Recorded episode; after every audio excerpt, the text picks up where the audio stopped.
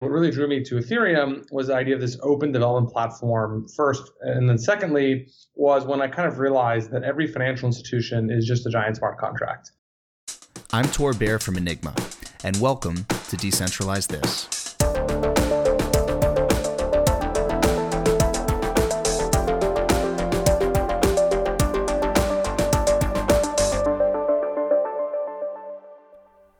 Hello, and welcome to another episode of Decentralize This, presented by Enigma. I'm Tor Bair, I'm the head of growth for Enigma, and I want to start with an apology for our listeners who've grown used to our weekly cadence of episodes.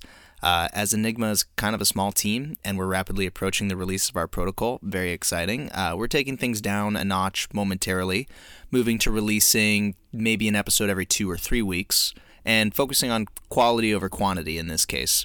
So for today's episode, I am speaking with Kyle Samani.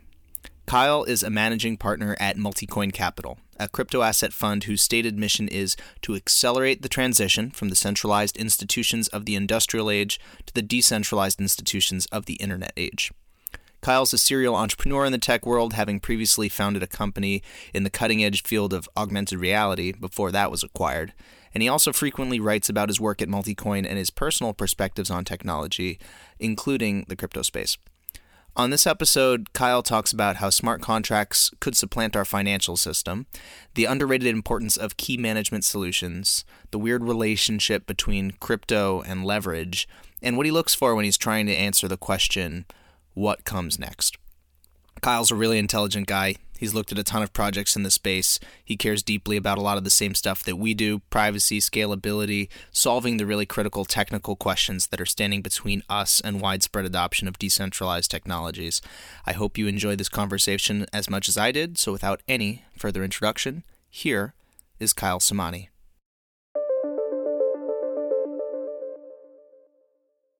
Kyle, thank you so much for joining me on this episode of Decentralize This. I am thrilled that we could make this happen. Hey, Tor, I am super excited to be here. Looking forward to diving into some really cool stuff. So we start every episode the same way. I just want to know personally, professionally, who are you? Who is Kyle? Kyle is someone who doesn't have a whole lot of life these days. I spend a lot of my time working. I read a tremendous amount. I quite naively try to know everything about crypto.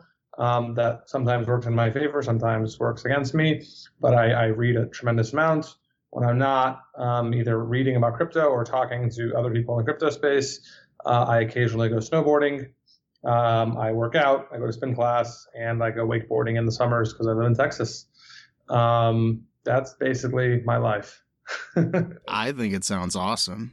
I mean, you have to kind of like crypto to like that life, but I mean, you do and I do and all of our listeners do. So I the one part of that I'm pretty jealous about is the Texas part, because we've just come out of the Chicago winter, and I'm looking forward to something resembling Texas weather, at least in the next few months, but we haven't quite gotten there yet.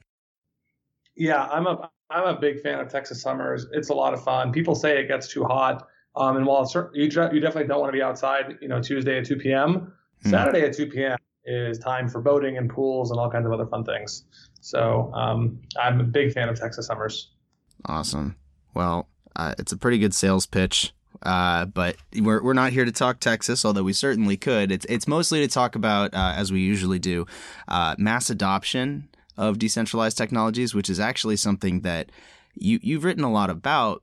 I specifically think that you come at this from a very particular angle around mass adoption, because you've written about like what does it look like for an individual network or protocol to achieve mass adoption, and you've looked at like the differences between platforms like Binance that have been tokenized versus smart contract platforms, and you've seen it all, right? So I want to start digging into some of these examples of things you've written and projects you've looked at, but first and foremost, why do you care about this stuff at all? Why do you read all the time about crypto? Why is it so meaningful to you?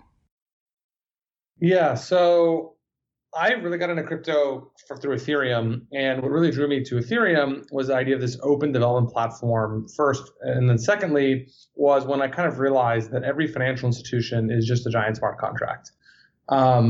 And when that kind of clicked to me, I realized, you know, Mark Andreessen has that old saying, software is eating the world.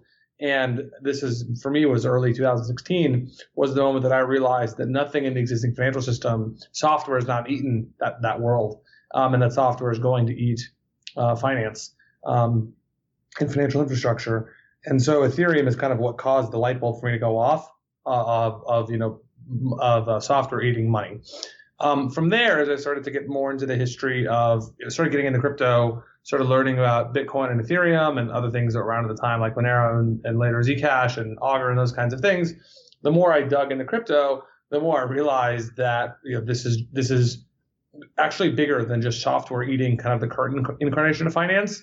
This is really about creating a global digital state-free money, and about Web3 and about unlocking, you know, consumer data such that consumers can own their own data. It took me, you know, probably 1 year to get from, actually probably a year and a half to get from, hey, this is a cool development platform, we can automate financial infrastructure, to realizing how big the opportunity was for global state-free money, and then all the way to Web3 and kind of the future of personal data ownership. So I'll totally admit, like, I did not see, I think just the magnitude of what crypto is going to enable. When I first got into crypto, it took me probably upwards of 18 months before all of the kind of major theses started to click. It's interesting that you're coming at this from the Ethereum side, and you already saw it as the future of finance, in a sense, because you saw how financial institutions could be represented in smart contract form. And I've talked to people on this podcast before who came into the space because of a passion for Bitcoin and how they saw Bitcoin disrupting the world of finance. And I don't know if what you think of Bitcoin specifically versus Ethereum in terms of their relationship to disrupting or changing the financial space. But I'm curious, from the time that you started paying attention to the space, like how is your feeling about like what Ethereum actually is evolved? Because I feel like the narrative shifts a lot. You know, it was a smart contract platform. Then it was, you know, an ICO platform. Now everybody says it's like a decentralized finance platform. Is it all of those things?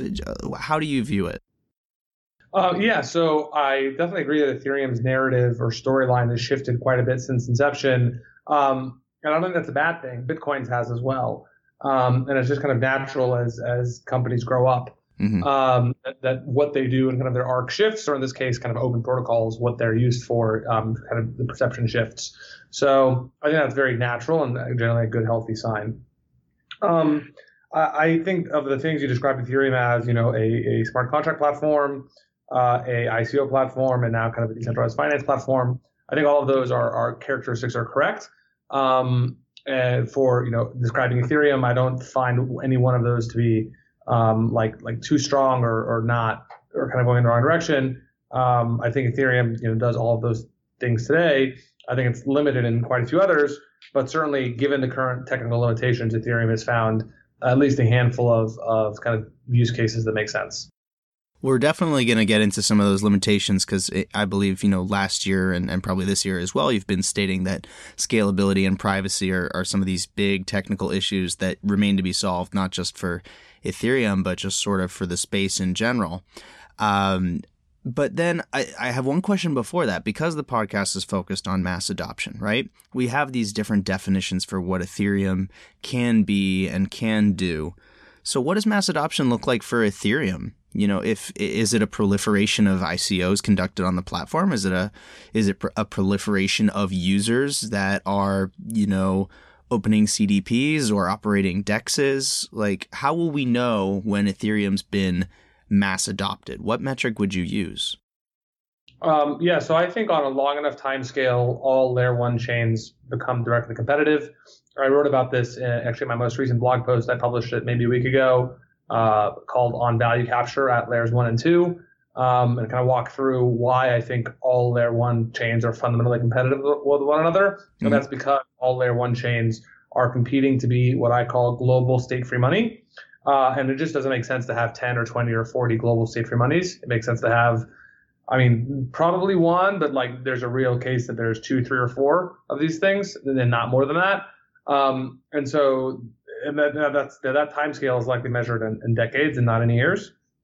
So, but in that kind of long run state of the world, if Ethereum is successful, that would, in my view, imply that hundreds of millions, if not billions of people are using the kind of core protocol to send payments, to basically conduct any form of financial transaction of any form across the world, to pay for, you know, cash, paying for food, whatever, any form of financial infrastructure, loans, whatever, but kind of all of the world's financial infrastructure running on top of the global money protocol. Yeah, I mean, that's a very exciting vision for me. And then I just can't help but notice when I go look at today's metrics that I'm looking at normally things that are in the hundreds or maybe the low thousands of users or individuals. And many of the people that are using platforms built on Ethereum are the same people who are developing these platforms. It's still very niche. Do you have a vision about what the first applications for Ethereum? And I'm going to focus on, like, you know, decentralized one here, because there's plenty of, like, more centralized companies facing the space that I think have achieved broader adoption. But what do you think is going to be some of these first applications we'll be able to point to in terms of having broad adoption on the user side? Yeah, that's very unclear to me. We internally have kind of about 10 or 15 hypotheses on what that kind of first major consumer application could be. I'd say, you know, commonly in the crypto space, people tend to think that's going to be gaming. Gaming is one of those 10 or 15 that we track internally, but I'm actually pretty skeptical that it's going to be gaming.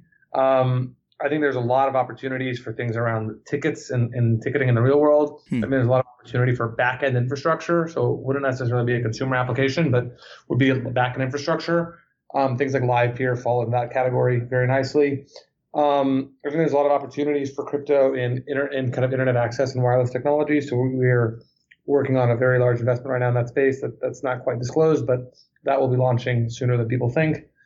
I'm trying to think. I think there's a lot of exciting opportunities around private browsing on the internet. So kind of what Brave is doing. That already, you can argue, has some mass market adoption. I mean, I think there's 5 million monthly active users. So that's a real number now. We've got a lot of opportunities in spaces like prediction markets. I'm very excited about it. I expect by the end of this year, we'll see quite real usage in prediction markets. So there's these kind of little pockets of development happening. They all largely feel unrelated, and they are largely unrelated, other than they share some common backbone on top of something like Ethereum. But I expect kind of over the next 12 to 24 months, as we have these little pockets of activity, start to get going in a meaningful way, then they're going to start to kind of snowball together, and we'll create kind of the fertile environment for the next kind of, I'd say, wave of excitement in space. So when it comes to adoption, you've just described like a bunch of really cool applications, all things that I've heard proposed, and it's exciting to think that they're finally going to be coming to fruition, getting people using them. How would you weigh these two sides of the challenge, right? How much of this is a technical issue? Like, we haven't solved some of the basic technical issues that would be needed to support a large user base. And how much of it is just we haven't identified the use cases that are going to hook large numbers of people, and we haven't figured out how to build network effects around those use cases? I think it's both. There are definitely a lot of technical limitations still preventing us from getting kind of mainstream usage. I'd say the one that I think is probably the most pronounced, that's the least discussed about, is key management. We fortunately just made an investment in that space. I can't quite disclose the company yet, but they'll be coming out of stealth mode pretty soon. I gotcha. But I think key management is just a huge, huge, huge technical problem. Once we get past, you know, key management for consumers, I think that's going to unlock a lot more opportunities. But there's just a whole series of things that need to happen. You know, key management and then probably fiat onboarding are probably the two most painful ones. In terms of, I'd say, just UX, and then on just kind of a raw technical basis, we have a long ways to go with just general scaling, latency, and privacy. Those, I mean, we can operate with those limitations today to some extent, but those need to be addressed for, you know, 5, 10, 20 million current user kind of a thing. Right. So, yeah, I mean, the thing around fiat onboarding is interesting just because that was the very first thing that was said in our very first episode. That's what Joey Krug said when he came on. and I asked him about what he thought were some of the biggest barriers to adoption. So you're mentioning key management. For listeners, I mean, I don't expect you to disclose the company, but can you go into a little bit more depth about why this is such a challenge and like why particularly it's the one that you've chosen to highlight? Yeah. So, I mean, today consumers are not by and large trained on how to manage their keys. The big problem with key management in general is that if you lose your keys, you're screwed. Once you encrypt something with symmetric key, or in the case of public key cryptography, once you lose your private key, you simply cannot access your kind of underlying data or underlying money.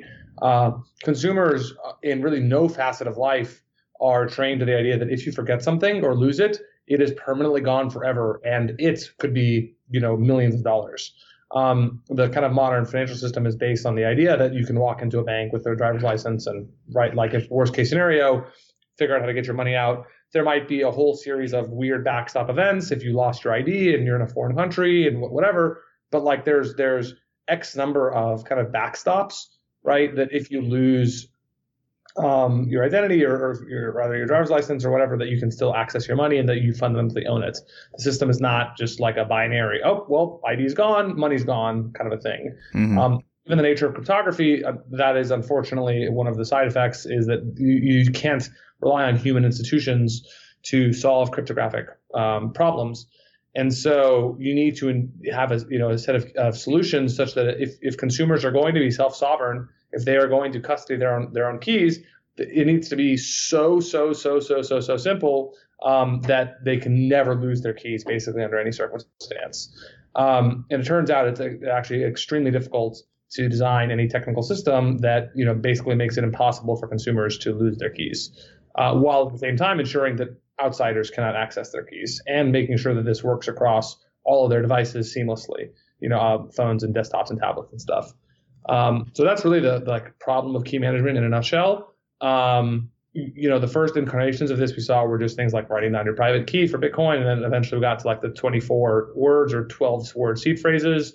Then we started getting into things like MetaMask, which kind of enabled it to work in your browser. Mm-hmm. Now we have some, now if you look at mobile applications, we have, every EOS or Ethereum based application on your phone, basically you have to re-log into your wallet. And every mobile app saves your key basically locally, creates all kinds of trust problems there. Porting that key between mobile and desktop is really hard. The number of just kind of nesting compounded issues here to nail key management is actually quite difficult. And I would argue as one of the most pragmatic things that have prevented consumers from adopting crypto in a meaningful way. I think my favorite proposal I've heard recently is emoji-based key management and seed phrases, and Maybe I just like emojis too much, and I know this isn't a complete solution and not worthy of venture funding. I'm just very amused by the idea. I find them to be very memorable. I agree. So that was an amazing summary of the issue, and it reminded me that this is all linked to another key digital space issue, which is identity. And how we create digital identities, manage digital identities, how do we handle the question of digital ownership? What do you think Ethereum can be good for? Or I don't want to limit you, other smart contract platforms in terms of allowing ourselves to establish digital identities that, I think we're very limited today in terms of, establishing digital identities. And most of our identities are linked to our relationships with governments and citizenship. What do you think are like some of the most exciting ideas you've seen around digital identity and ownership? I'd say the biggest one is being able to like segregate your identities if you choose across services, or more interesting, I mean, we can already do that today. You can have your name on Twitter can be Kyle Bob 123, and your name on Reddit can be John Smith 456, and no one can really put those two together, or it's very difficult to put those two together. So segregating identities across applications today is quite easy. Merging identities across applications today is quite difficult because all of the applications are kind of designed in silos. So I think there's a very interesting opportunity to kind of, have a single global identity, basically one private public key pair that you can manage across different services. I think that's extremely interesting. And I think the opportunities that will kind of be unlocked from that will be pretty material over time. I wrote a blog post touching on these ideas about a year ago. I think it's called Opportunities for Blockchain-Based Social Applications. kind of touching on this, I think the way I phrase it is to think about basically where every application can theoretically read and write from the same database. And kind of the opportunities for developer co-opetition in that environment, I think, is just extraordinarily interesting. I think kind of the best example I can think of is like the modding community. So I think whereas modding basically lets, you know, games add kind of new objects to them, I think this would just basically put modding on steroids, where you could have things like Snapchat and Facebook and Twitter and all these kinds of applications different developers can merge different concepts and features from them. It might end up producing some messy results, but I think in the long run, it'll actually produce far, far better user experiences. I look forward to this exciting future of like social media chimeras pieced together from like the bits and pieces. There's definitely pieces that I like and don't like about pretty much every platform that I've ever interacted with. So I'd be interested to see how that evolves. Absolutely. So I think that's a super cool area. The other kind of major area you touched on was government identity. And this one, my intuition, which I think is wrong, is that this is just a much more limited space in the sense that, right, if you're going to open a bank account, get insurance, get your cell phone, I mean, if any service that you buy today as a consumer that's regulated, basically like that industry is regulated by the government. And the government mandates some sort of government issued ID, like a driver's license or a passport, in order to buy that service. There's obviously like a pretty obvious way to, like, the obvious thing to do is to automate that and basically do something like what Civic is doing, right? Where you basically get your driver's license, get it scanned, get an attestation from some sort of certified provider that your private key is tied to some driver's license. And then if you need to prove your age or whatever, prove your identity to someone, let's say it's a vending machine that sells beer, right? Like, find a message and send a message. I experienced that. Right. And so Civic is working on this specifically for, I think, alcohol, right? I think that's kind of their primary focus area at the moment. And like that use case is pretty obvious, but it's also very obvious how that extends to buy any form of regulated product, whether it's insurance or cigarettes or whatever, right? Mm-hmm.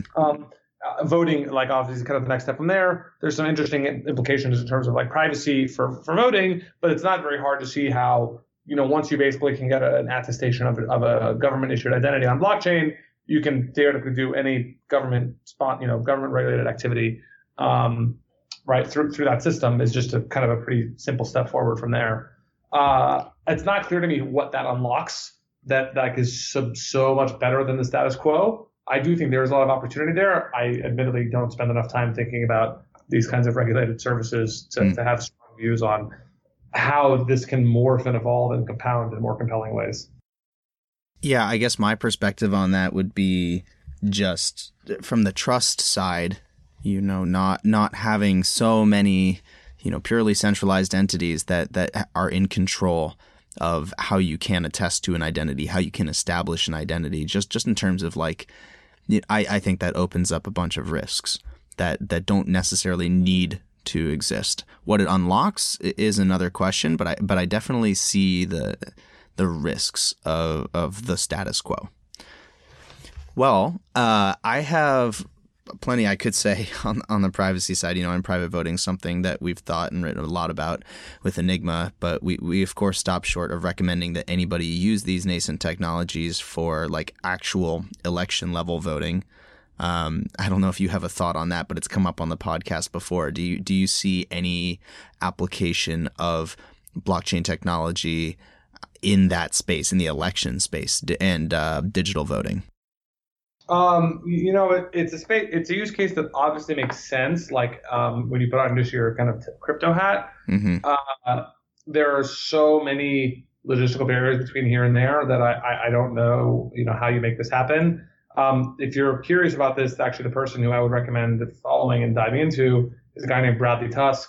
Bradley Tusk runs Tusk Ventures, was the guy who Travis Kalanick hired at Uber to basically lead like their politicking strategy as they engaged with every city around the world. And he kind of devised Uber's campaign. So he's like, his background is in like managing political campaigns and stuff, and now runs a venture fund, and the kind of the startups they primarily invest in are those that have legal problems. And anyways, what Tusk Ventures is doing, or what Bradley's doing, is he's basically funding kind of mobile voting systems to encourage government to enable people to vote from their iPhones and their Android phones. I do think the stuff they're working on is blockchain-based. I'm not familiar with all the details, but Bradley actually, he wrote a book a few months ago called The Fixer, and in that book he talks a little bit about kind of what he's working on. If you have any particular interest in that space, you should probably reach out to him. I'm sure he would love help in whatever way he can get it. Yeah, I've run into Bradley Tusk because of the Chicago connection. He was here in town, and I think he's a Chicago guy, so... I would love to follow up on that. We also had Bruce Schneier on the podcast, who terrified me and said that basically fewer and fewer things should be based. Forget blockchain. Just we should stop connecting things to each other. We should stop doing so many things. He had just published a book about like the risks of hyperconnecting the world and how it's actually creating these massive attack vectors. Do you have any sort of sense of like what you would think are some of the risks of any of the things that we've just talked about? Like, it's really cool to think about like what it's going to mean to have all these things to achieve mass adoption, but let's put our 2017 hats back on for a second and look at how that hype cycle shook out and what everybody thought blockchain could do, which was everything. What do you think are, you know, some of the risks of thinking that these technologies are already in a place where they can solve all these problems, but there's still quite a bit of work to be done in terms of getting them production ready? Yeah, so, I mean, right, with any technology, once it becomes big enough and widely adopted, it's going to be used in ways that people didn't forecast. Social media being kind of the most obvious high-profile example of the last 2 years. Mm-hmm. Blockchains are certainly no different. I mean, fundamentally, if you have uncensorable, you know, money, then there are going to be people who are breaking the law and are violent criminals who are going to love the fact that it's uncensorable money, and they're going to abuse that for their own gain or for their own purposes. And unfortunately, that is going to come at the cost to some honest actors out there. It's just unfortunate kind of reality of how the world works. I can't make a claim on what are all the ways it's going to be twisted and used against you, other than the kind of the obvious ones that are already written about, which things like the risk of surveillance state and things like terrorist financing through blockchains, which, again, these things will happen. That's not a question. Will there be these things are going to happen. Are those costs going to outweigh the benefits? I suspect the answer is no, because the benefits are going to add massive improvements to kind of society's functioning as a whole. And, by enabling bad actors to act marginally more badly, I just don't think that, one basis point of the population, even if they are more capable of conducting harm, can that possibly outweigh the benefit of 99.99% of the population operating more efficiently and effectively. So it's just unfortunate reality, but it is what it is. And you could have said the same about, the internet more generally, right? Like, and especially if we're talking about these things reaching the same sort of scale of touching, hundreds of millions or billions of people on the planet. Like, I don't think any of us are advocating for the abolition of the internet, much as it might feel like that would be a great idea some days, as you said, especially on social media. But by and large, I think it's a public good. One suggestion that I'll make, and maybe you have a response to this, is I come from a trading background. Before getting into this space, I was a derivatives trader, and I cared very deeply about markets and liquidity and all of these things. And one hesitation that I have when I look at the space and what Ethereum is evolving into in terms of the decentralized finance narrative is I see us introducing a lot of ways to get leverage into the system. And I've, traded in markets that were very much affected by the presence and proliferation of leverage. And I've traded the same markets when they've collapsed. And I'm wondering how you view this balance between like building these very exciting new kinds of products, everything from stable coins to lending platforms to derivatives markets for crypto assets, but these things have the potential, of course, to also like hyperinflate and then collapse, which I don't think is the path that we're hoping for. What do you think of like where we stand right now? Is this like a real risk that we should be considering, or am I kind of overstating it? Like, is it more exciting to just build it and see where it goes? Yeah. So my gut is build and see where it goes. The reality is there's like all innovation in finance boils down to two things: incorporation of leverage and bundling and unbundling of risk. Mm-hmm. And the more assets and values held in cryptocurrencies, the more desire they're going to be for market participants to both add leverage into the system in various ways and to find different forms of risk and bundle and unbundle that risk. This will happen without a question. It like has to happen, because that's the definition of free markets, is that these kinds of things will happen. The good thing about crypto is that because the underlying systems are open and permissionless and auditable, is that as assets get rehypothecated between different parties, as leverage is introduced, we can track kind of global systemic sources of risk and mitigate them. And so on a long enough timescale, I would expect the same kinds of things to happen on top of open blockchain systems as currently happen in kind of modern finance world. The primary difference will be is that the whole system will actually be open and auditable, which will allow us to understand sources of risk far, far better than we could previously. There's actually a quote from, I believe it's from the head of the CFTC. This is probably about a year old now. And in it, he's talking about crypto and smart contracts specifically. And they said, yes, if we had distributed ledgers like Ethereum, we could have prevented the 2008 crisis, because we could have understood how many forms of kind of net hidden leverage there were in the system. When every company maintains its own private ledger and its own private balance sheet, and there's all these interconnections between different parties, if one party goes down, it's just you can't know how the contagion spread to all the other parties in the status quo. In a blockchain-based kind of financial system, we could understand that and ensure that we don't have the kind of cataclysmic events like we did in 2008 with these systems. So I'm extremely optimistic in the future of open finance, both in the Ethereum sense and in the kind of the free market Wall Street sense.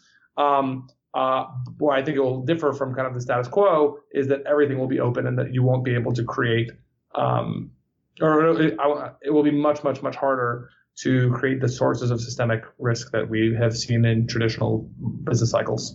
I was going to say that was just about the most optimistic response that I've heard to that prompt, and it really genuinely did make me feel better, which is a good thing. I thought it was well explained, And then of course it's going to be up to us to balance this auditable system with allowing for privacy within that same system. But it sounds like obviously we're working to get the technology there as well, and I don't think either of us would argue against the value of a more open financial system, both in terms of participation, but in terms of preventing systemic world crises. And hopefully we don't need to sustain one in order to, build a world in which they're not as possible. But I have my doubts there as well. In the last portion of this podcast, I want to talk about something that you wrote that I thought was a really... Maybe it doesn't summarize your entire perspective, but it definitely seemed to be echoed in a lot of your writing. And I'm just going to read these couple sentences, and I think we can jump off from there. You wrote, "Given that all open source code can be copied without permission, achieving network effects as quickly as possible is the only thing that matters. And achieving network effects is mostly a function of go-to-market strategy and execution." So first, let's kind of dig into each of those. So for the first one, like why is that, the only thing that matters, given this ability to copy? And then afterwards, I want to talk a bit about like what good execution looks like in your mind. Yeah. So, all code running blockchains is open source. And so therefore all open source code can be copied. Obviously, like if you're going to take something from one paradigm and try and move it into another paradigm, there are difficulties, and it's not literally copy paste. In fact, it rarely is copy paste. So I don't mean to trivialize kind of engineering realities. It's easier to copy paste a white paper. No references required. Right. There's no dependencies in doing that. But obviously, given a code base, there are natural dependencies, both in terms of code and logic as well as in terms of state if the system is already live. So I don't mean to trivialize the engineering realities. However, if a team comes up with a breakthrough, whether it's with zero knowledge proofs or consensus algorithms or whatever, and they publish all that open source, then every other team on the planet can and should copy it, right? Either literally with copy paste or by copying and modifying kind of accordingly. And that will happen. Given the amount of money at stake for these systems, that will happen. And we are already seeing it happen. For example, Tezos is basically borrowing all of this work that the Zcash team did with Sapling and incorporating it into Tezos. Mm-hmm. There are lots of other kind of examples of this kind of a thing happening right now. So given that that's the case, how do you have any notion of defensibility at all? And the answer is really, the only answer is network effects.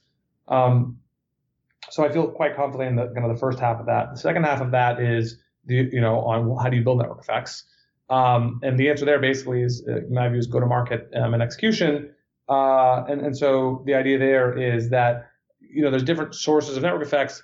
Like, for example, Vitalik wrote, I remember kind of right around the time Ethereum launched, Vitalik wrote about the different sources of network effects and blockchains. Folks like myself, I think, have also kind of articulated some of the different kinds of network effects.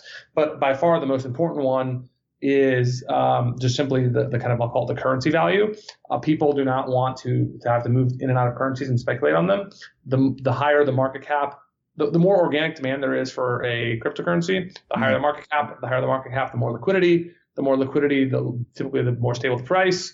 The more liquidity, that means it's on more exchanges, which means it's more accessible to more people, which means you have better tooling, right? And so there's just kind of all of these like natural things that come from basically more people using it. Right. And so that's kind of what I broadly mean by kind of go to market and execution. And all of those forms and effects are, intertwined. Yeah, I was going to say they're definitely interrelated. And it almost sounds self-fulfilling when you describe it that way, when you work out just exactly how this complex system feeds back into itself. So let's think about maybe some of the metrics for this. How would you measure network effects? Like, you can measure a static snapshot of, how many people, let's say, are running nodes in a network or building smart contracts for a network or even using the applications on the network. But what do you think is like maybe the most important metric? And is it a growth rate? Is it like a tipping point that the network needs to reach? What do you think it is? If I was forced to pick only one generically across all assets, I would pick either market cap or some sort of derivative of that. So something like a realized market cap. Mm-hmm. In a very generic sense, I find market cap is a good aggregate proxy. There are some exceptions. So, for example, something like Ethereum Classic, I think, should be worth zero. It has market cap of 400 million. But for the most part, the higher the market cap, the more indication of utility there is, mm-hmm. And stronger network effects. Again, how you compare something like Ethereum to something like Bitcoin, though, is challenging because Bitcoin effectively is just digital gold, whereas something like Ethereum, there's actual organic usage for and like organic demand for applications. Right. How you compare those two things, there's not a great kind of comparison. People look at things like daily active addresses and daily transaction counts and those kinds of things. Given the, I'd say, complexity differences and the types of transactions, I find those types of comparisons to be not super useful. Mm-hmm.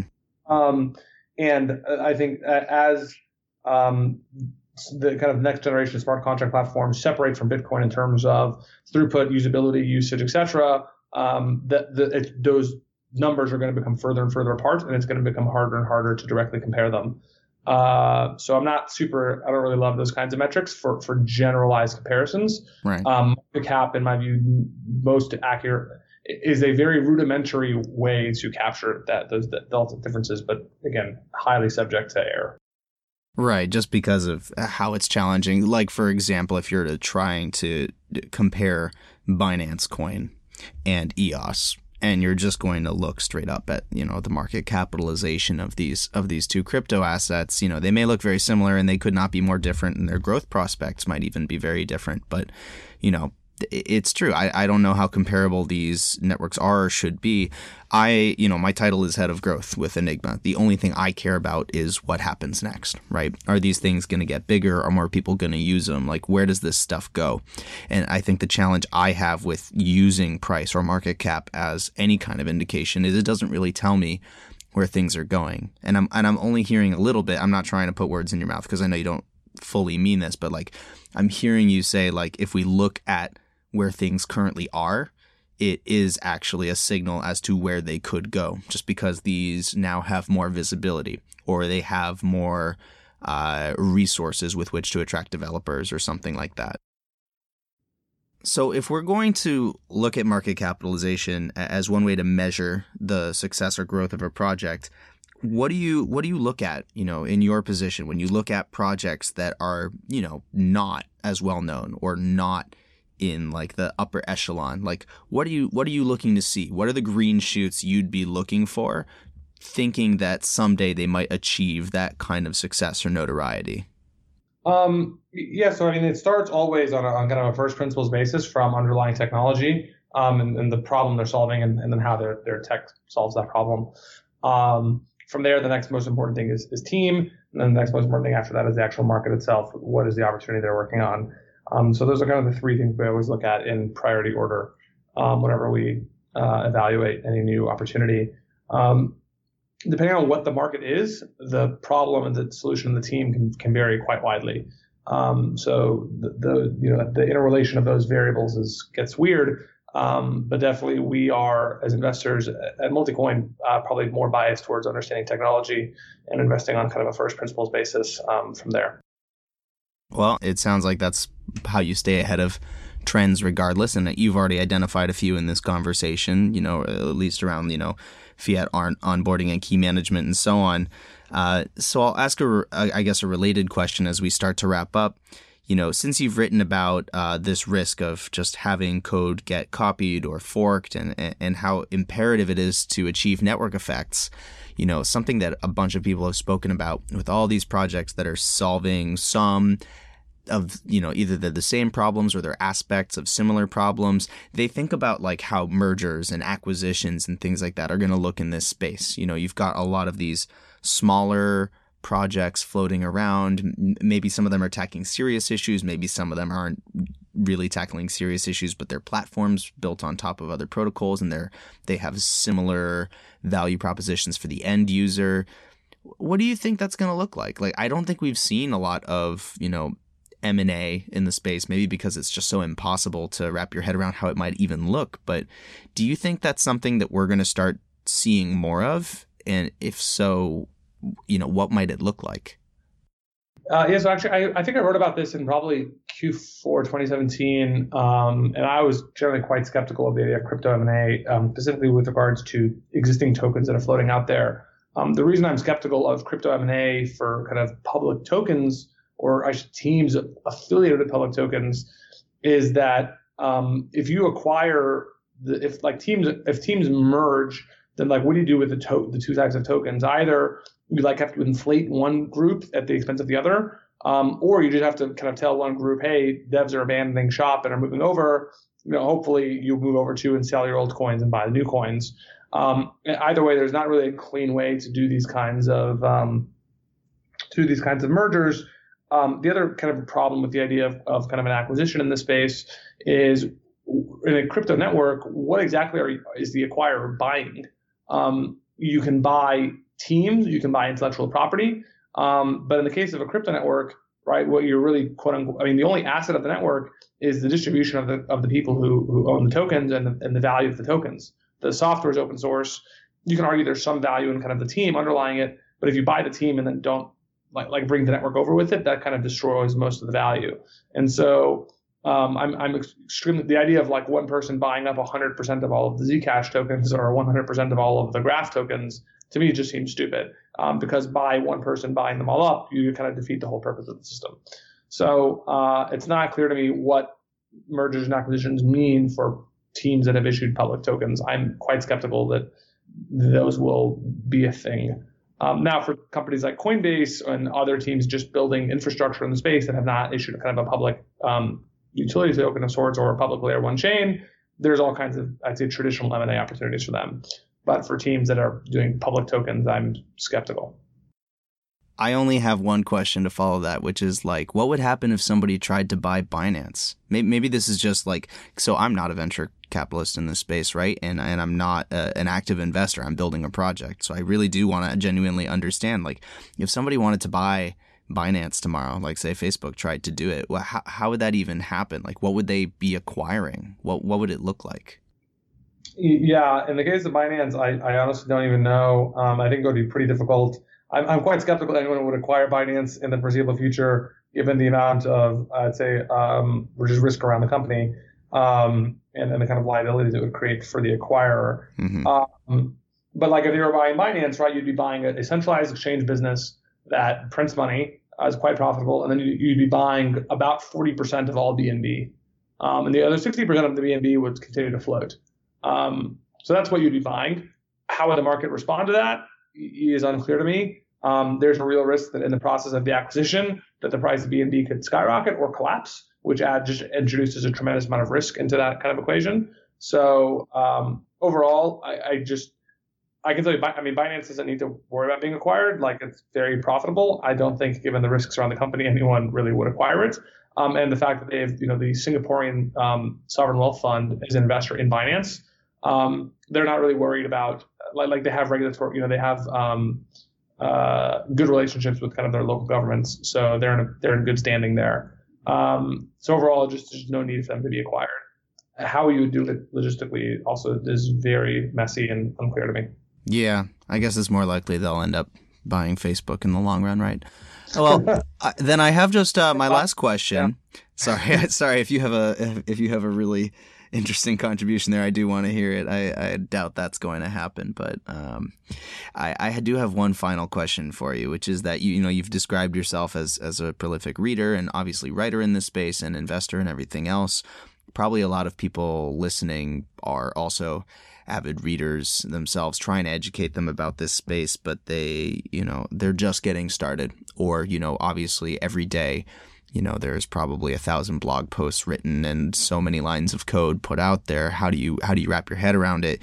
If somebody listening, if you were trying to guide them into focusing their attention so that they were learning as much as they could in the limited hours that they have in the day, are there just like a few resources that you would point them to or types of research that you would encourage them to do that you think are most impactful? Yeah, so the resources I typically recommend for people, if you're, pretty far down the rabbit hole and want to keep going further. So I curate a Twitter list. If you go to my Twitter and just go to lists, I curate one called Crypto VIP. It's got about 60 people on it or so that I think are generally quite thoughtful. I would also follow Tony Sheng's blog. I would follow Token Economy. I would follow Masari. Their daily newsletter is quite good. Yeah. You're naming all my guests, so I feel great. It's pretty standard repertoire of I'd say curation resources in the space. Those are and then the other one is Nathaniel Whittemore. He does something called Long Read Sundays, which is excellent. I'd say if you just follow those alone, that's pretty solid coverage. Yeah, I agree. Those are all incredible resources. I enjoy also following things like, Week in Ethereum if you care about Ethereum or the ETHUB guys or things like that. There's just so much going on. I think one other thing I would recommend is just finding, people you trust in this space, building your own sub communities, joining groups where it's people you trust who are doing just as much research as you. I learn the most from people who are just as voracious on the reading and research side as me, but just like have a totally different focus. For me, that's like, I like talking to token engineers because I do know token engineering. But I know a little bit more about, privacy, scalability, and even liquidity than they do. So it's nice to build those, mastermind communities. I never call it that, but I'm guessing that's what they would be called. Well, thank you, Kyle. I really appreciate you taking all this time. I think you've shared some really good resources, and obviously you're very thoughtful about this stuff. Since you've managed to point people to a bunch of resources that aren't you, I'm going to allow you to close by pointing people to where they can read more of your work specifically or learn more about Multicoin or anything else. Yeah, so most of the stuff that I write ends up on the Multicoin blog. So if you just go to our blog is our website. Our website is multicoin.capital. It is not .com, just .capital. And I publish all of our stuff there. And then if you want to follow me personally, I'm pretty active on Twitter. My Twitter handle is just my name, @KyleSamani, KyleSamani. And I'm generally a rather colorful character on Twitter. Yes, I enjoy it. And if you're not on your own VIP list, you should be.